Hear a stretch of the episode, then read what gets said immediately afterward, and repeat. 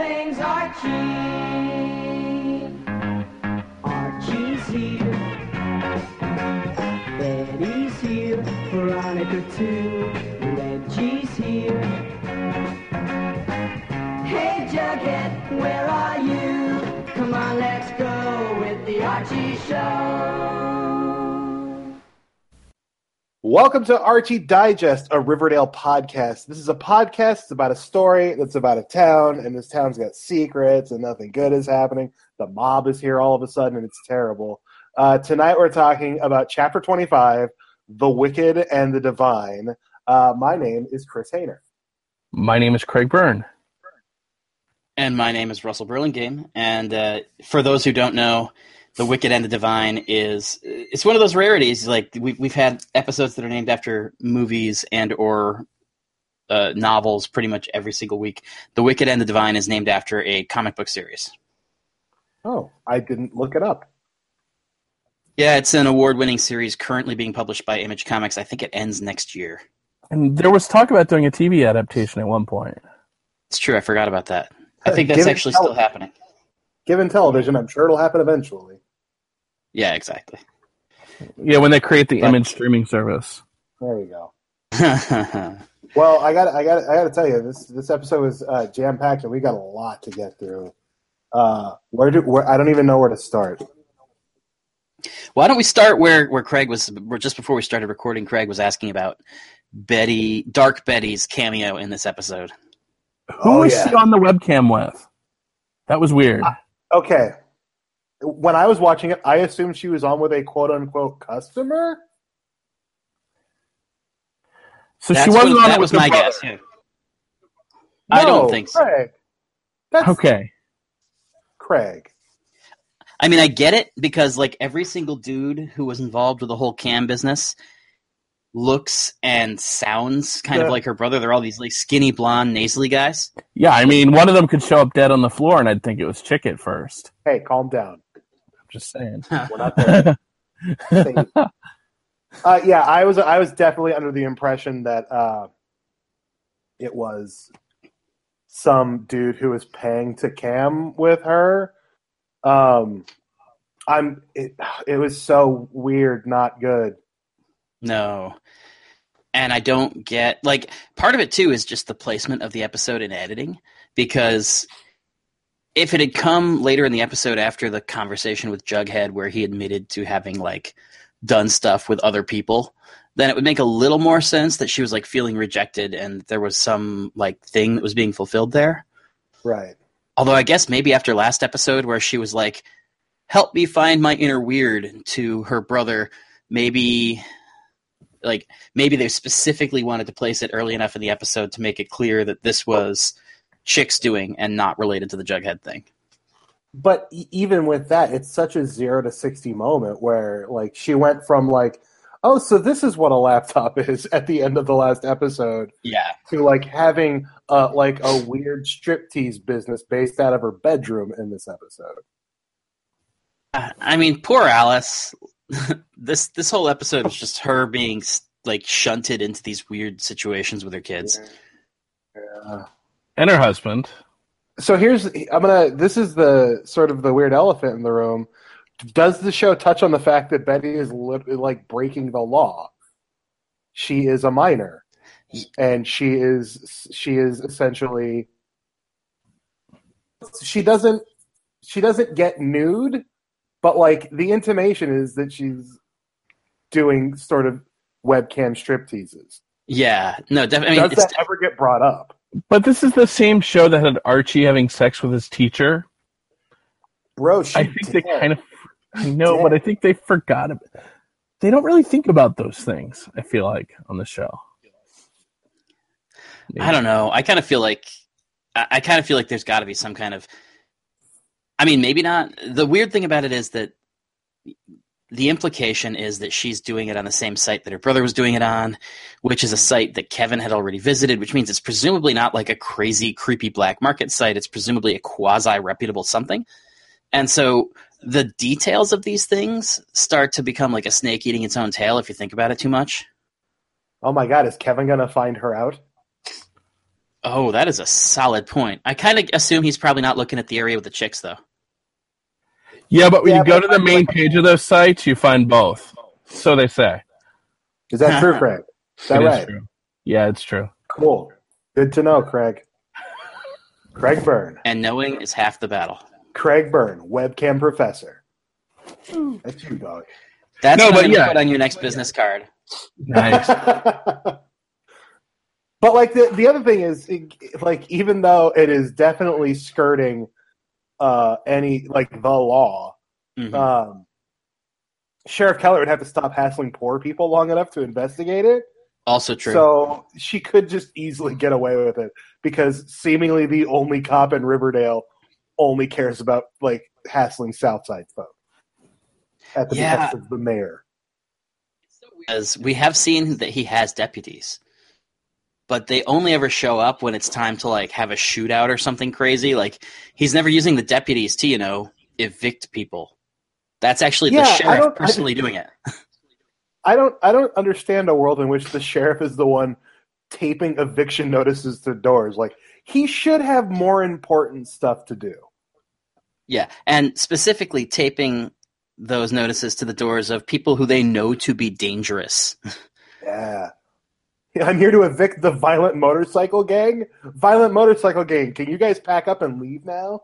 Yeah. That said, I do think that the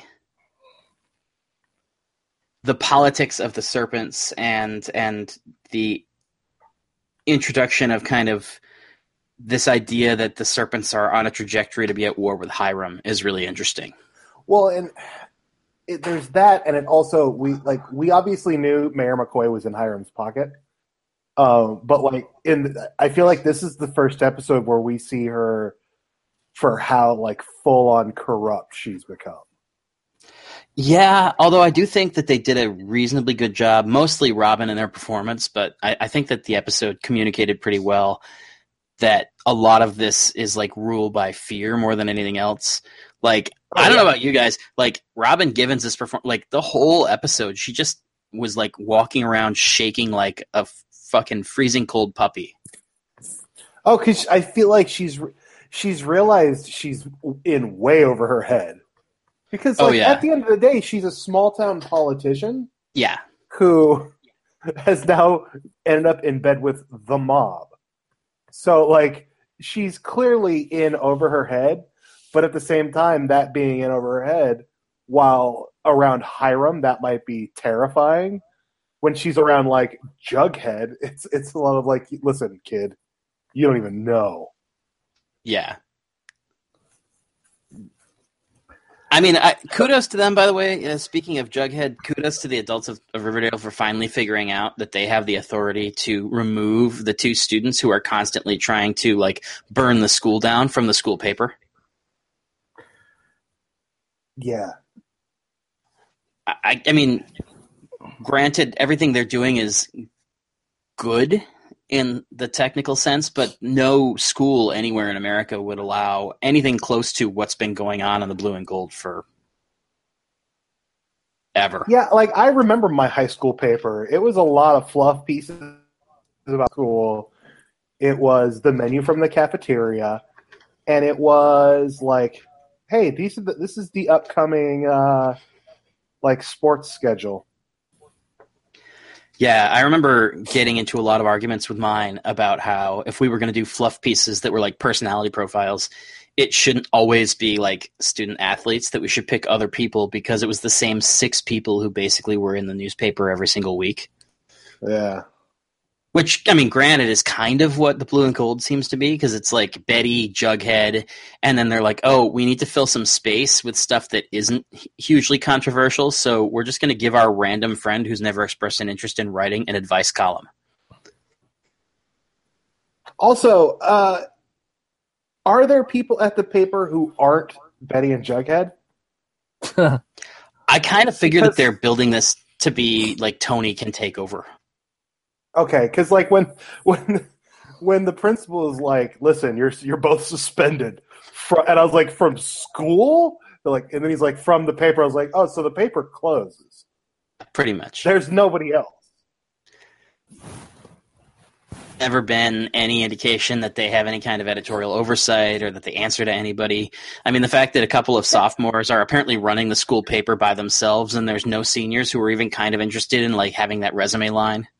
I don't understand. Even the Southside's newspaper had a faculty advisor, and it was just Jughead like writing shit for fun. Well, they had Alice as their advisor for a period of time. She's not faculty. She's just some crazy person from town.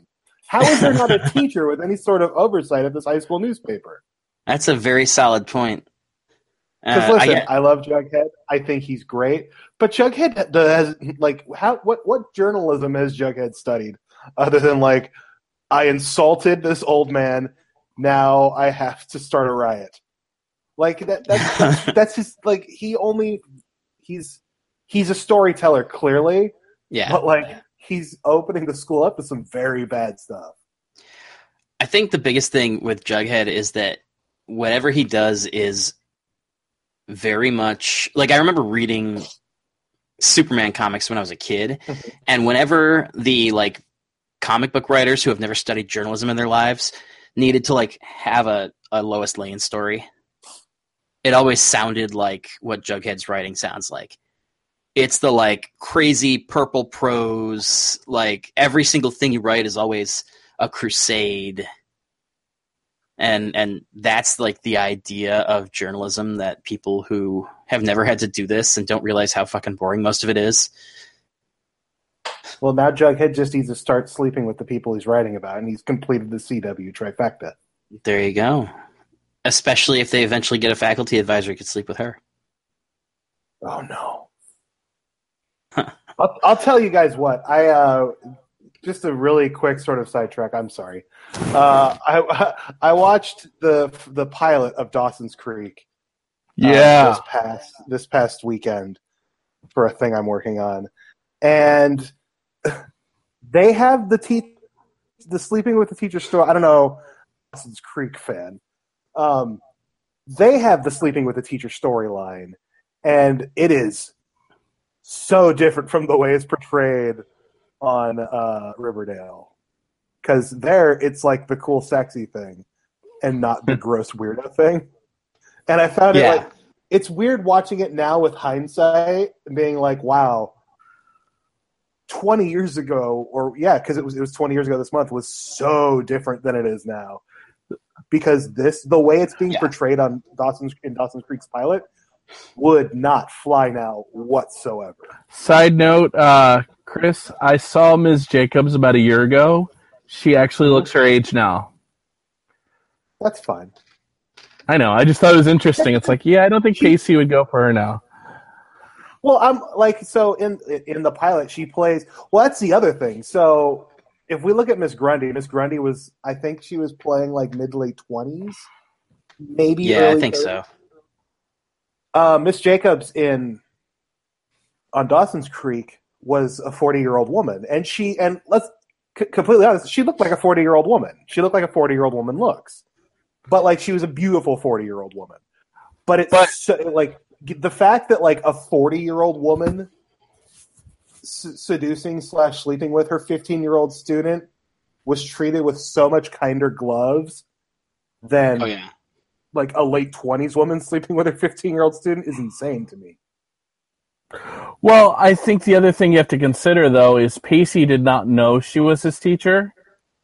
And he did on day two. Well, he did on day two, but like Archie knew all along who Grundy was. The way Dawson's Creek frames it is shocking. Yeah. I mean, he couldn't look her up on Facebook or something back then.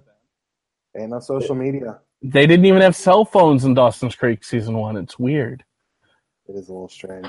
And anyway, that was my sidetrack after rewatching that for the first time in years this weekend. Now, I kind of want to talk about Hiram and more. Or not Tom Sizemore. Discount Dennis Farina. Oh, I was like, hey, Tom Sizemore was in this episode? I think Tom Sizemore is Discount Tom Sizemore at this point. You mean Poutine Pete? Yeah. Oh, God. They're so stupidly on the nose with some of these things. Is a character from the comic books? I kind of assume so, but I don't only because it sounds so much like it has to be. I just assume they did poutine because the show films in Vancouver. Okay, I don't see Poutine Pete popping up anywhere on the old internet. I don't think that was his actual name on the show. He was the Poutine Man or something. I don't think it's Poutine Pete, was it? No, it was joking. Papa Poutine. Papa Poutine, yeah. But I just assumed they were doing poutine because it's filmed in Canada. Probably.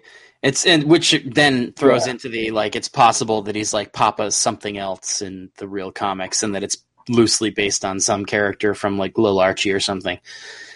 But what I will say is I was 100% on his side. If you don't put cheese curds on poutine, you're a fuckhead. And you take that shit away. Because that, my friends, is not poutine. Poutine is a very simple recipe. It's French fries, it's gravy, brown gravy, and it's cheese curds. That's it. I'm sorry. That's all right. I haven't had it. It's really neither good. Have I. Y'all, next time we're all in Vancouver together, I'll take it to Smokes. Sounds like a plan. Felicity Smokes? No. Stop it. We're not going to go. It is next door to a really cool video game arcade, though. Nice. Sweet. Yeah. No, I'm not worried about getting distracted talking about Vancouver. I'm worried about getting distracted talking about other shows and then me having to do a bunch of editing. Yes, this is true. Listen, that Dawson's Creek shit was gold, dog. Dawson's Creek can stay in. It's anything that makes me the target of internet people that I don't want to deal with. Well, also, it was relevant. Yeah. No, it was relevant because we're comparing Ms. Jacobs to Ms. Grundy. Yeah. And how the storylines are different. So there you go. Here's the thing. One of the theories that people have been espousing is that Agent Fake Name is actually working for Hiram. I'm getting that vibe too. I remember we talked about it 2 episodes ago, and I said, I don't think so. I think that Hiram's the kind of guy, as soon as Archie agreed to play ball, it would be a problem. But I don't know. This episode, I really kind of felt like it's so on the nose. It wouldn't surprise me at all if Poutine is not actually dead, if this is all some crazy elaborate test. This was also my thought when Agent Fake Name came up and said Poutine Larry or whatever his name is died. Yeah. I was like, no, he didn't. You're full of it, sir. You can't fool me. I 100% thought it was some kind of plot just to fool with Archie, and it feels like it's definitely Hiram putting Archie through the paces to see how much he can actually be trusted.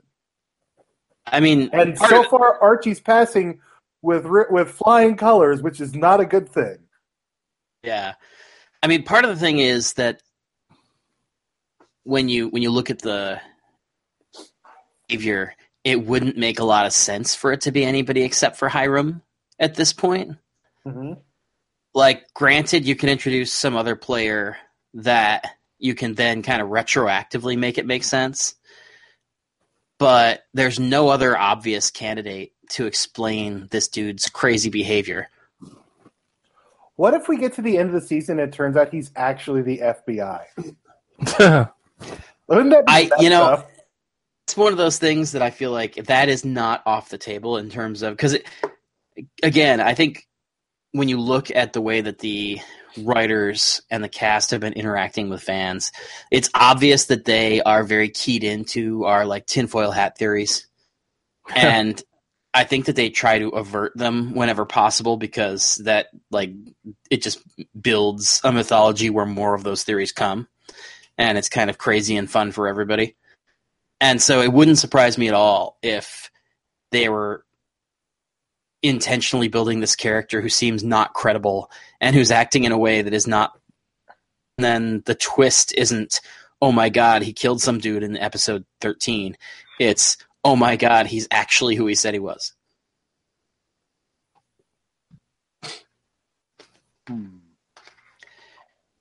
But I don't think it's going to happen, but it is the kind of thing where I feel like it's definitely not off the table as a twist. Right. I hope it's not a twist. Yeah. I definitely. Oh. But. Something I wanted to touch on before we get too deep into the Hiram of it all. Sheriff Keller sucks. Yeah. Like, he's so bad. Like, when Jughead called him out on being, like, more active investigating the beheading of a statue than the actual serial killer, I was like, oh, no, he's right. Yeah. Sheriff Keller didn't give a shit about the Black Hood, totally. But he is all over for the statue. Well, it's because there might be a reward in it from Hiram. Or because he's being directed to by... It's clearly on the take from everyone. But like, yeah, I mean, it's just highlighting how corrupt the sort of the power structure of this town is between him and Mayor McCoy. Yeah, it's really weird because, I mean, we haven't seen any money change hands directly to Keller yet, I don't think. I believe you're right. But it certainly, and again, that to me is one of those things where it seems obvious that he's part of this whole operation. And down the line, I could easily see them trying to subvert expectations by having him turn out to be, like, at a key moment, an actually decent cop. And just be like, oh no, like that was always unstated, which means we can always take it back. But I don't think so. No. Like, I can see how they could do it. I just, no. They could, but it's pretty unlikely. And also, frankly, like we're deep enough into it at this point where I think that there's more story to be had from him being on the take than there is not. Let me go back. Let me check my note. There's also the scene. So much of this episode is just about how, like, Hiram Lodge has become a puppet master of this entire town. The scene where Mayor McCoy and Josie come to the Lodge apartment house. I miss Smithers, guys. I know he's probably dead. But, like, I hope he miraculously returns one day. Well, but when Mayor... Maybe that's who Agent Fake Name's working for. Oh, that'd be great. Smithers' son. See that, actually. But when Mayor McCoy and Josie came and they got invited to the confirmation, I appreciate the exposition they had to drop in there to explain why she's only being confirmed now at like 16. Yeah. Like, that was like, oh, okay, sure, we'll just accept that, whatever. Also, I really wanted a Godfather style setup, and they can't marry her, so no. Yeah, I thought a quinceanera was when you're 16. Yeah. It's your 16th birthday party. Maybe she's still 15 and they just decided that they wanted to have the Sweet 16 as a potential future thing. I don't know. Well, also, I don't know that a quinceanera is a everybody comes in from out of town sort of situation. Okay. Yeah. But yeah. I was actually kind of weirded out about it seemed like it was at Mayor McCoy's insistence that Josie accepts the invitation. Yes. Yeah, and that's kind of shitty after what Veronica did last week. Mm-hmm. Yeah, and the thing that really bugged me about that was that when Veronica was like, no, we're not going to do that. We're not going to make her. And then it became the like, oh, well, let's do a duet. Which was like, okay, cool. So they're going to do a thing where she gets Josie alone in a room and there's some kind of conversation that goes on about something and it's going to inform something. And then it was just like, nope, that's just Josie is now singing the song that Veronica suggested for their duet. From the Cruel Intentions soundtrack. Which made me happy. Just hearing those words together. Yeah. I'm sure they were also happy by the notion that Cammie can sing. I guess maybe when they all had their auditions, they had to prove they could. I don't know, but for sure. Yeah. Yeah. I mean, I kind of feel like it's baked into the DNA of Archie. Even like in the comics, you know, you get Jughead on the drums and on the, you know, the Betty Cooper band or whatever, when she breaks up with Archie and she's not part of the Archies anymore. So yeah, I imagine pretty much everybody but Cole had to prove that they could like step up and do a musical theater episode if they needed to. Cole just had to prove he could eat hamburgers. This fucking musical theater episode. Back to that. And now everyone's so excited about it. I'm like, come on, guys. Let's just be. It'll be fine. But like, I'll love it. I know I will. I'm not going to go down this road again about musical episodes. You know how I feel, and I'm just going to leave it at that. What I am going to say is, going back to that scene real quick, Ashley, who plays Josie, was so good playing scared and awkward. Absolutely. In that moment where she's sort of being forced by her mom to humble herself before the almighty lodges.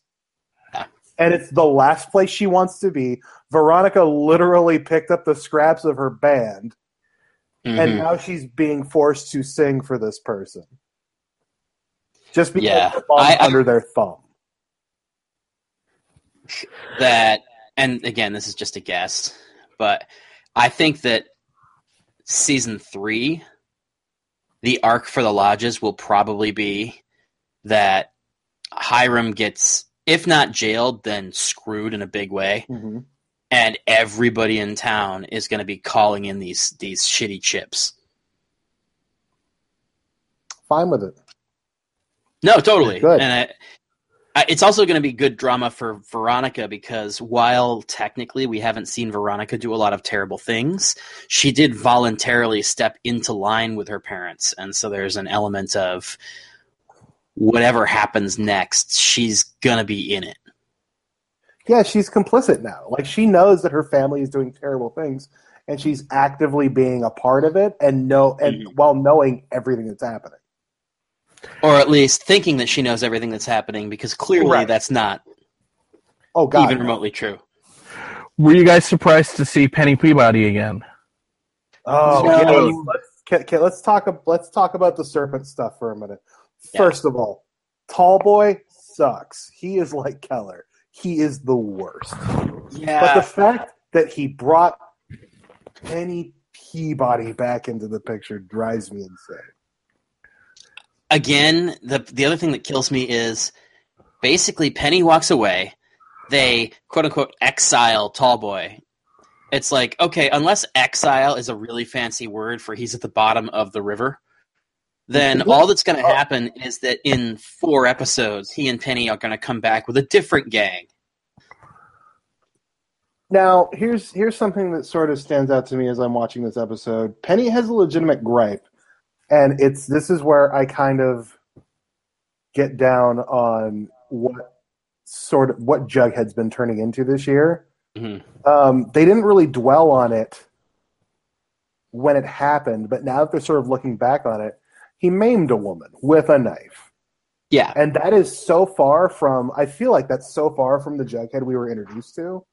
And it goes a long way in showing the bad that the Serpents have done to this character. But that can't just be the excuse. Like, he did a horrible thing. Yeah. And he did a horrible thing to a horrible person, but it doesn't make it less of a horrible thing. Yeah, and I think we got a shred of that when, like, Betty was just like, "Wait, what? You cut somebody?" Yeah, and Betty's off her rocker right now. If she thinks you went too far, holy hell! True story. But yeah, I remember we'd sort of temporarily gotten rid of Penny Peabody. I had almost forgotten about the fact that, like, Jughead literally took a knife and cut a tattoo off of her arm. That is some shit, and he could have killed her. At the time, we were talking about the fact that we didn't believe that they – like that we thought they cut away for a reason and blah, blah, blah, blah, blah. And so we were all like, oh, no, he's going to scare her and like whatever. And then the next time we see her, she'll be like pissed and indignant, but she'll still have the tattoo and it'll be something. But it was like, nope. Hey, they actually did that. So yeah, I don't know.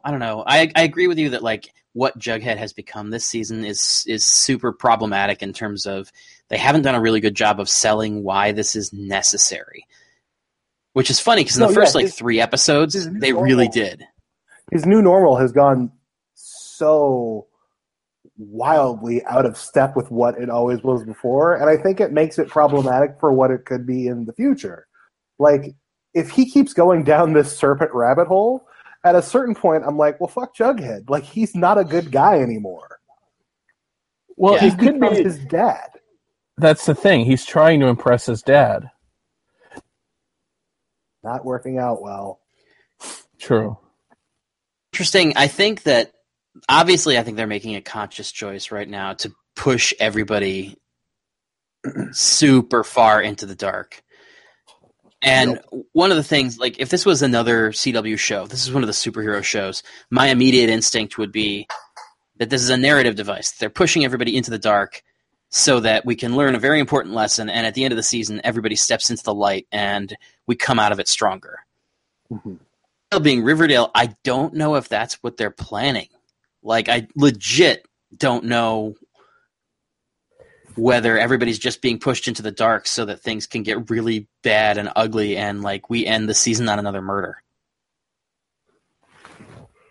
I mean,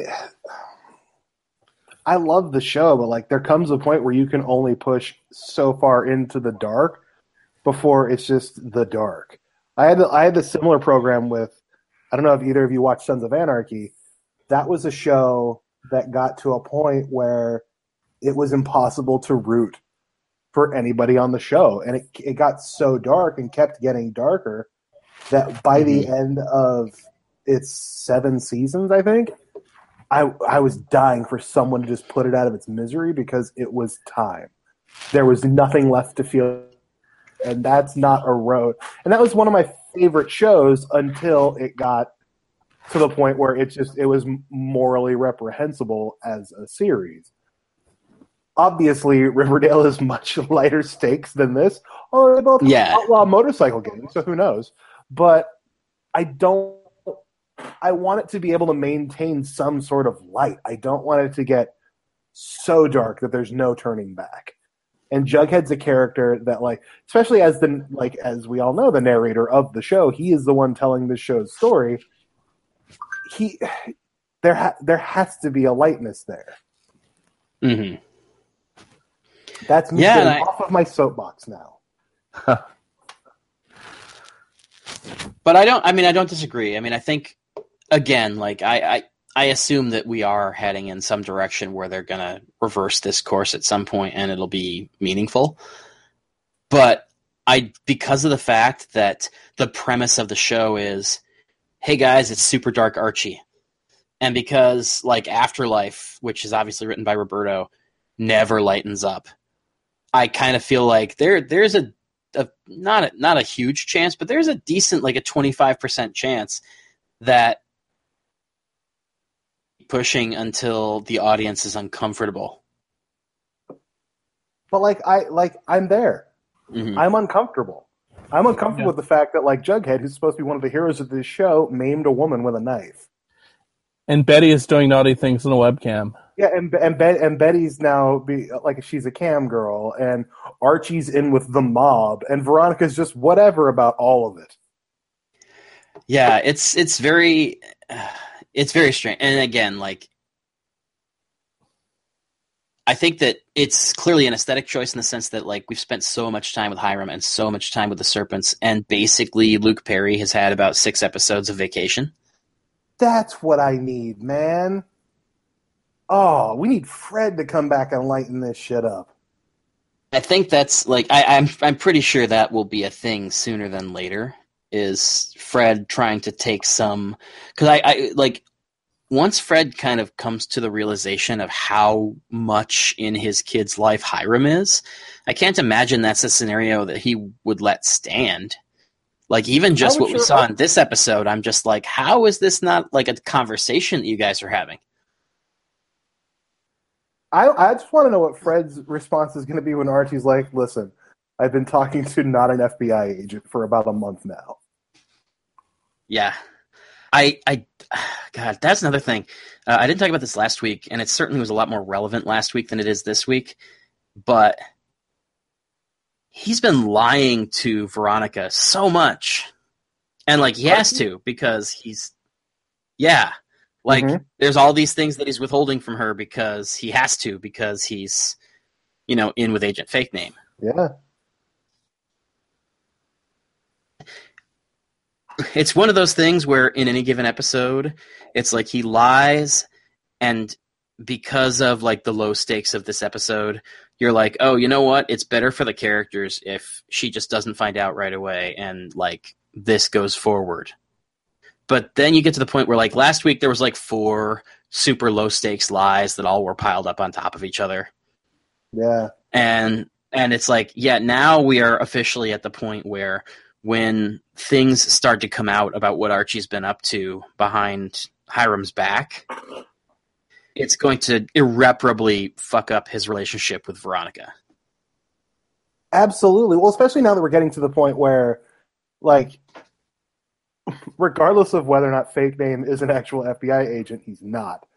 Regardless of whether he is, the choices Archie's making to help Hiram, knowing that Hiram is breaking the law, knowing that Hiram is a gangster, he is in the mob. We don't know what kind of mob. Like, it seemed to be that the 5 families or whatever was going on at that poker game was like, one of us is from Kenosha, one of us is from Quebec. Like, I thought Riverdale was supposed to be around New York. It definitely feels like this week it felt like it was in, like, Ohio. It was just Midwest. But, like, as we're seeing Archie make these choices, like, they're not choices that he's sort of being suckered into making. They're flat-out choices he's making, and they're the wrong choices, but they're the wrong choices on such a different level from, like, all I cared about is my guitar and sleeping with my teacher, man.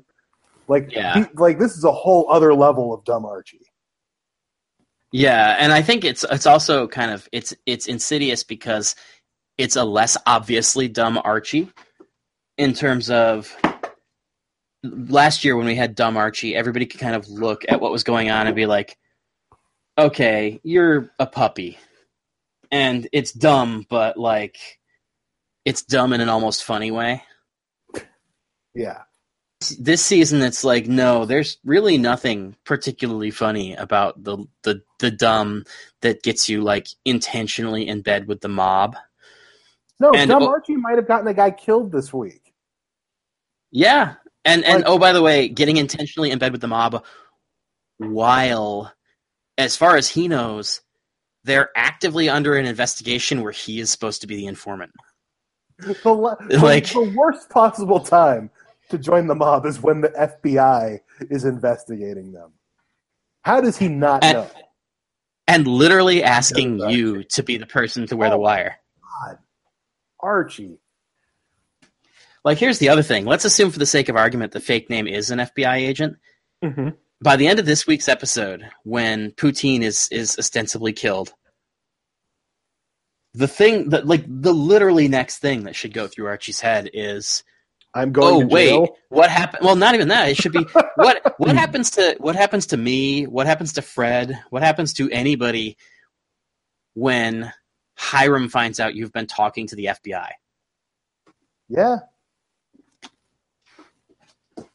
And that's one of those things, is if the guy doesn't work for Hiram, then that could blow up at any moment. Like, the best case scenario for Archie is that this dude works for Hiram. What's insane is it feels like years ago now that he was like, nah, man, my biggest pressing need is trying out for the wrestling team. That was a week ago. I know. It's like that thing that keeps getting passed around on social media where it's just like, hey guys, you know how crazy the Trump administration is? Here's a timetable of the last month. Don't you feel old now?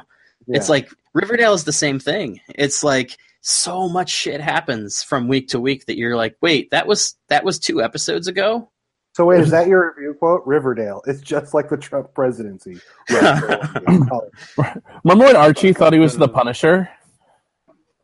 Oh God! I was just thinking today, actually, about the fact that how is that not a thing that we've continued to talk about? Yeah. Like yeah, that's. Wait, did Veronica throw his gun in the lake? I think so. Yeah.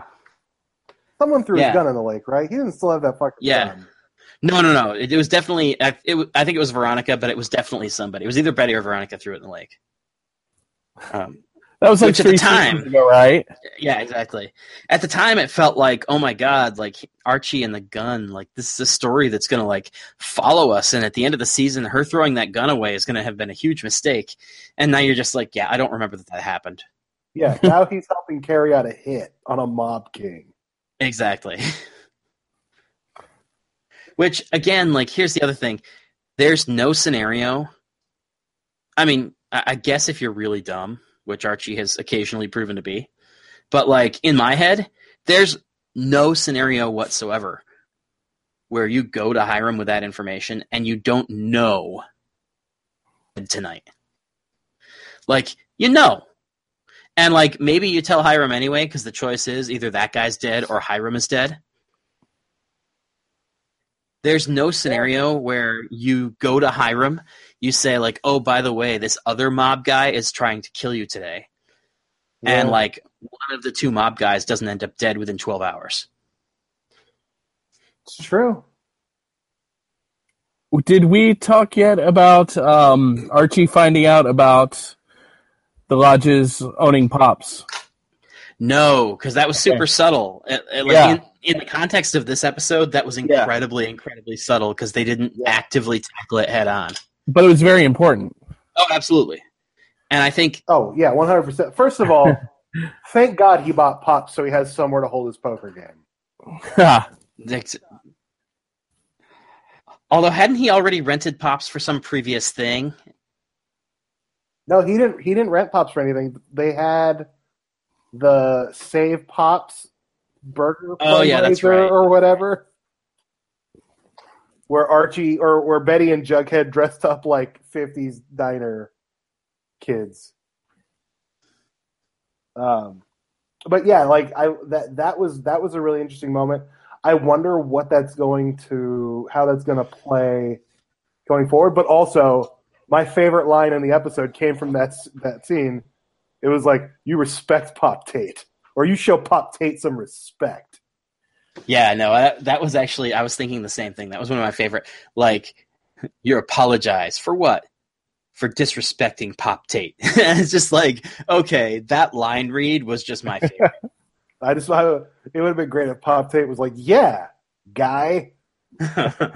I'd like him to chime in more. I'm not down with Archie joining the mob. I am here for Pop Tate joining the mob. That would be amazing. And his mob name could be Pops, which would explain the bad name tag from the promo that was changed. And that other movie. Oh, and that other movie. Don't remind me. That'll be the end of season 2. It'll be like Strangers in Paradise, where like everybody all the mobsters end up killed, and it's like some random person who's kind of tangentially involved ends up taking over. It'll be Pop Tate. Exactly. Okay. I have one more serpent-centric question. Is Betty a serpent? I mean, I guess after doing the funky dance thing on the pole, wacky striptease, and I kind of feel like the wacky striptease was inserted like for this line. Like I feel like at one point they get to the like their breaking story, and they're just like, "Well, if Betty's there, then it's going to be a thing. Oh well, we'll make her a serpent." Because like when they voted about Tallboy and her hand shot up, I was like, Betty, put your hand down. And I was like, well, it looked like FP kind of chuckled when she did that too. Like, oh God, her. No, he did. but there also there was a line earlier in the scene though, because like Tallboy was like, "What's the Northsider doing here?" Yeah, and Jughead's like, "Shut up, she's one of us," and it's like, well, not really, but she certainly also like one of you. Yeah, the funny thing is when he said, "What's the Northsider doing here?" My first thought wasn't that he was talking about Betty. My first thought that he was talking about Jughead, who they were voting to expel at the moment. Yeah, same. And I was just like, okay, well, you know, this is related to what we were saying where it's like, okay, we don't really want Jughead going in the direction that he's going. But it's like Jughead's offense was pretty egregious, and he got caught red-handed. Yeah. And somehow, like, catching somebody else doing something equally bad, like, magically absolves you of like the vote to kick him out is essentially suspended because he found somebody else also breaking the same rules that he's accused of breaking. But at least he was suspended. Even like, yeah, no, he's put on probation. Oh yeah, that's right. Which I'm assuming he means he can only wear his jacket like between the hours of like 3 p.m. to 7 p.m. and the Dungeons and Dragons games. Yeah, he has to trade. He has temporarily traded his motorcycle for a bicycle, and he can't take care of Hot Dog anymore. No, not at all. He loses Hot Dog privileges. But luckily, they're well on. He's well on his way to ingratiating himself back into the crew because they found that damn statue head. Yeah, which I mean, how convenient. I kind of feel like that. I mean, the statue head is going to play a bigger role because obviously, like, A, now they know about Hiram, and B, they've like sent a message to Hiram by gifting it back to him. Yeah, it was, and that was also very much a Godfathery horse's head kind of situation. Like I said, it's funny that this episode was named after The Wicked and the Divine because it was very much like the Godfather episode. Yeah, maybe that should have been the title. Probably they decided it was two on the nose, exactly. Fair. But just a little bit. So we also didn't talk about Chick's random job interview. You mean his naked job interview? Yeah, was it hand or blow? No, I'm just kidding. No, but that's not Craig. I stole that joke from Clerks. Damn, but I'm not going to answer that, Craig. Okay, but yeah. Tell us more about these webcam websites you love. Boy, I'm speechless long enough for Russ to edit that whole bit out. There you go. No, but yeah, that was it. Was very weird that like he like things are a changing in the Cooper household. Yeah. And they are changing quickly. First of all, Hal is out again. Good riddance. Staying at wasn't Airbnb, but it had a similar name to it. Share BnB. Share BnB. He's presumably booked it with his American Access card. See, when he said Share BnB at first, I was like, did he say share? Does he mean he's sharing a B&B with Cheryl's mom? Is that what that means? Ooh. Oh, that's actually a solid point. Like I hadn't thought about the Cheryl's mom of it all. That's probably a really like the reason he's taking off isn't just because he's pissy about Chick, but because like being pissy about Chick gives him a perfect like opportunity to sneak off and do whatever he's doing with Penelope. Right. So did Chick legitimately get a job at whatever the place was called, the Bijou? I mean, I assume. Probably. I feel like of the things to lie about, that one wouldn't make much sense. Okay. Unlike Betty, he sees actual clients. Well, she sees them just through a computer. But here's the thing, like I'm curious as to whether he really does or not, because obviously, like, I mean, obviously he slept his way into the job at the Bijou, and the mechanics of that make very little sense in terms of, like, how do you persuade somebody that, like, that's the way you're going to conduct your interview. Anyway, but, like, I don't know. It wouldn't surprise me if this second dude who showed up turns out not to be a client, but, like, Chick's boyfriend or some other, you know, some, like, person from his previous life who was trying to bring him back home or something. Wait, the blood... That wasn't his pimp dude? So the pimp dude was bigger, wasn't he? Yeah. Okay. All right. So I feel like the pimp dude was like 40. So then we're gonna hit this. So this is the point where we're gonna, I'm assuming, talk about all of the blood. Yeah. And the dead body. Yeah. What happened?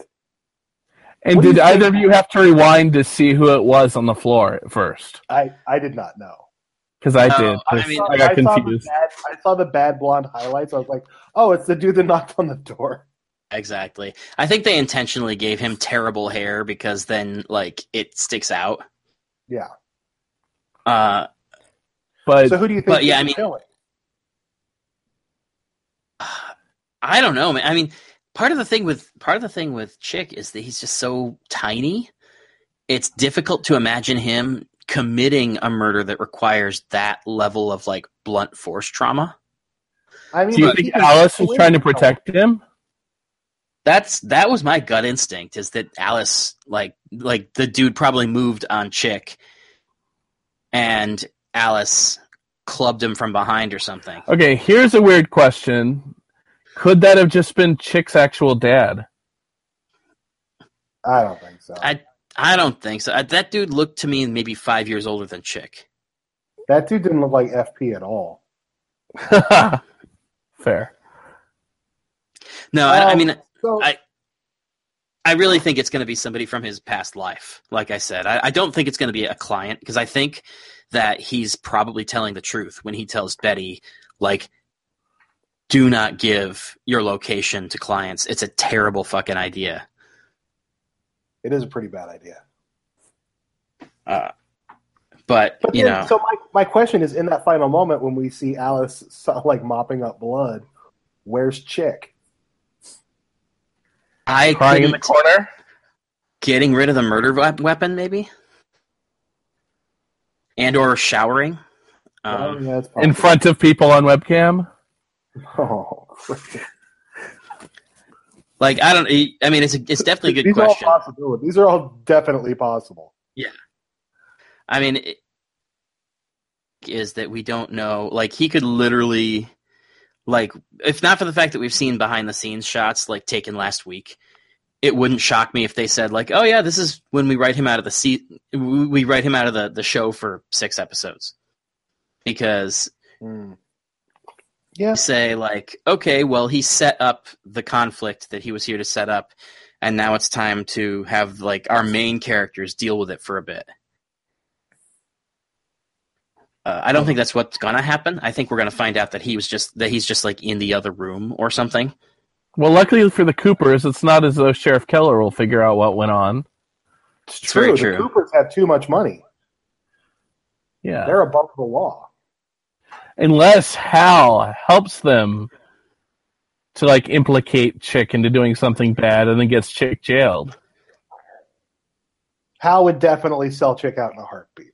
Exactly. I think he would definitely sell Chick out if he knew, but I don't think he would do anything to, like the way you're describing it, like, try to implicate him in something. Like, I feel like anything that requires effort and plotting, Hal would be just like, no, because that's putting myself on the line for something that will. It's a problem that'll take care of itself sooner or later. Fair. All right. My guess is that, you know, that Alice is the one who actually had to do the killing, part of the killing, and that what we'll see. I will say it is one of the more shocking endings of an episode of the show yet. Like it. My jaw dropped. I was like, because that was the last thing. Because we go from the moment of, I think Betty and Jughead getting back together. Yeah. Even though he still doesn't know about the whole kissing Archie thing, even though everyone else does? And that was so weird. Like, again, like, why lie about that? There are so many people who already know. And, like, Archie's his best friend, so eventually it's going to... Like, there are so many... I mean, at least with Archie and Veronica, he's got a good reason to lie. And so as you're watching him dig himself in deeper, you're just like, yeah, there's not really another option for him right now. But with this thing with Betty, it's like Jughead was honest with her. And then he asked her a point-blank question, and she did not answer it truthfully. And it's just like, that is a... Also, there's no fucking good reason why she did it. No, there's not. That bothered me. Watching this episode, I realized something else bothered me, too. You know what this season is severely lacking? What's that? Just Betty and Veronica time. Yeah. They hung out so much last year, and it was so awesome to watch every single time. And now I feel like they don't share a lot of scenes together. Part of it is that we're seeing so little time actually spent in the high school. Yeah. Like, at the end of the day, they're kind of like school friends. Their families don't really run in the same circles, and like Betty's always off like trying to solve a murder while Veronica is helping her dad commit more of them. Yeah. It's a weird bummer. Yeah, but you're right. Like, you're missing that dynamic. And I don't really know how to I don't really know if we're gonna see it resolve itself. Like, I kind of feel like, you know, everybody always says, man, I wish Iris West would go back to having a day job and like a life that doesn't involve the Flash. And Candace is always saying, yeah, I wish I could do that too, but there's so much stuff going on my show that it just doesn't happen. Right. And I kind of feel like this is that. This is the thing of like other shit going on that's like driving big picture plot, that we're almost stuck in a situation where there's no room for B&V stuff, even though everybody watching the show wants it. What a bummer. Well, what a sad note to end on tonight. We could just end on talking about, like, the murder. Like, This show ended on a pretty down note as well. That's true. I mean, I will say, I thought this was a strong episode. Like, all of the things that we're kind of nitpicking, where it's just like, this doesn't make sense, and this really bothers me. Like, part of the reason behind it is that this episode was a really well-executed episode, and everybody is making terrible decisions, and the reason that we're sitting here second-guessing them and making fun of them is because the way that the show is framing their decisions is telling us that we should be second guessing them. Mm-hmm. Like, it's not like this is a bad episode of the show and we're sitting here bagging on it because it's terrible. No. It's literally a very effective episode of the show, and the show itself, like the narrative, is telling you everything is awful. Pretty much. I don't like it. It makes me sad. But I love it. There are things to nitpick, but there's things to nitpick about every show. This was, this is one of my top 2 or 3 of the season, easily.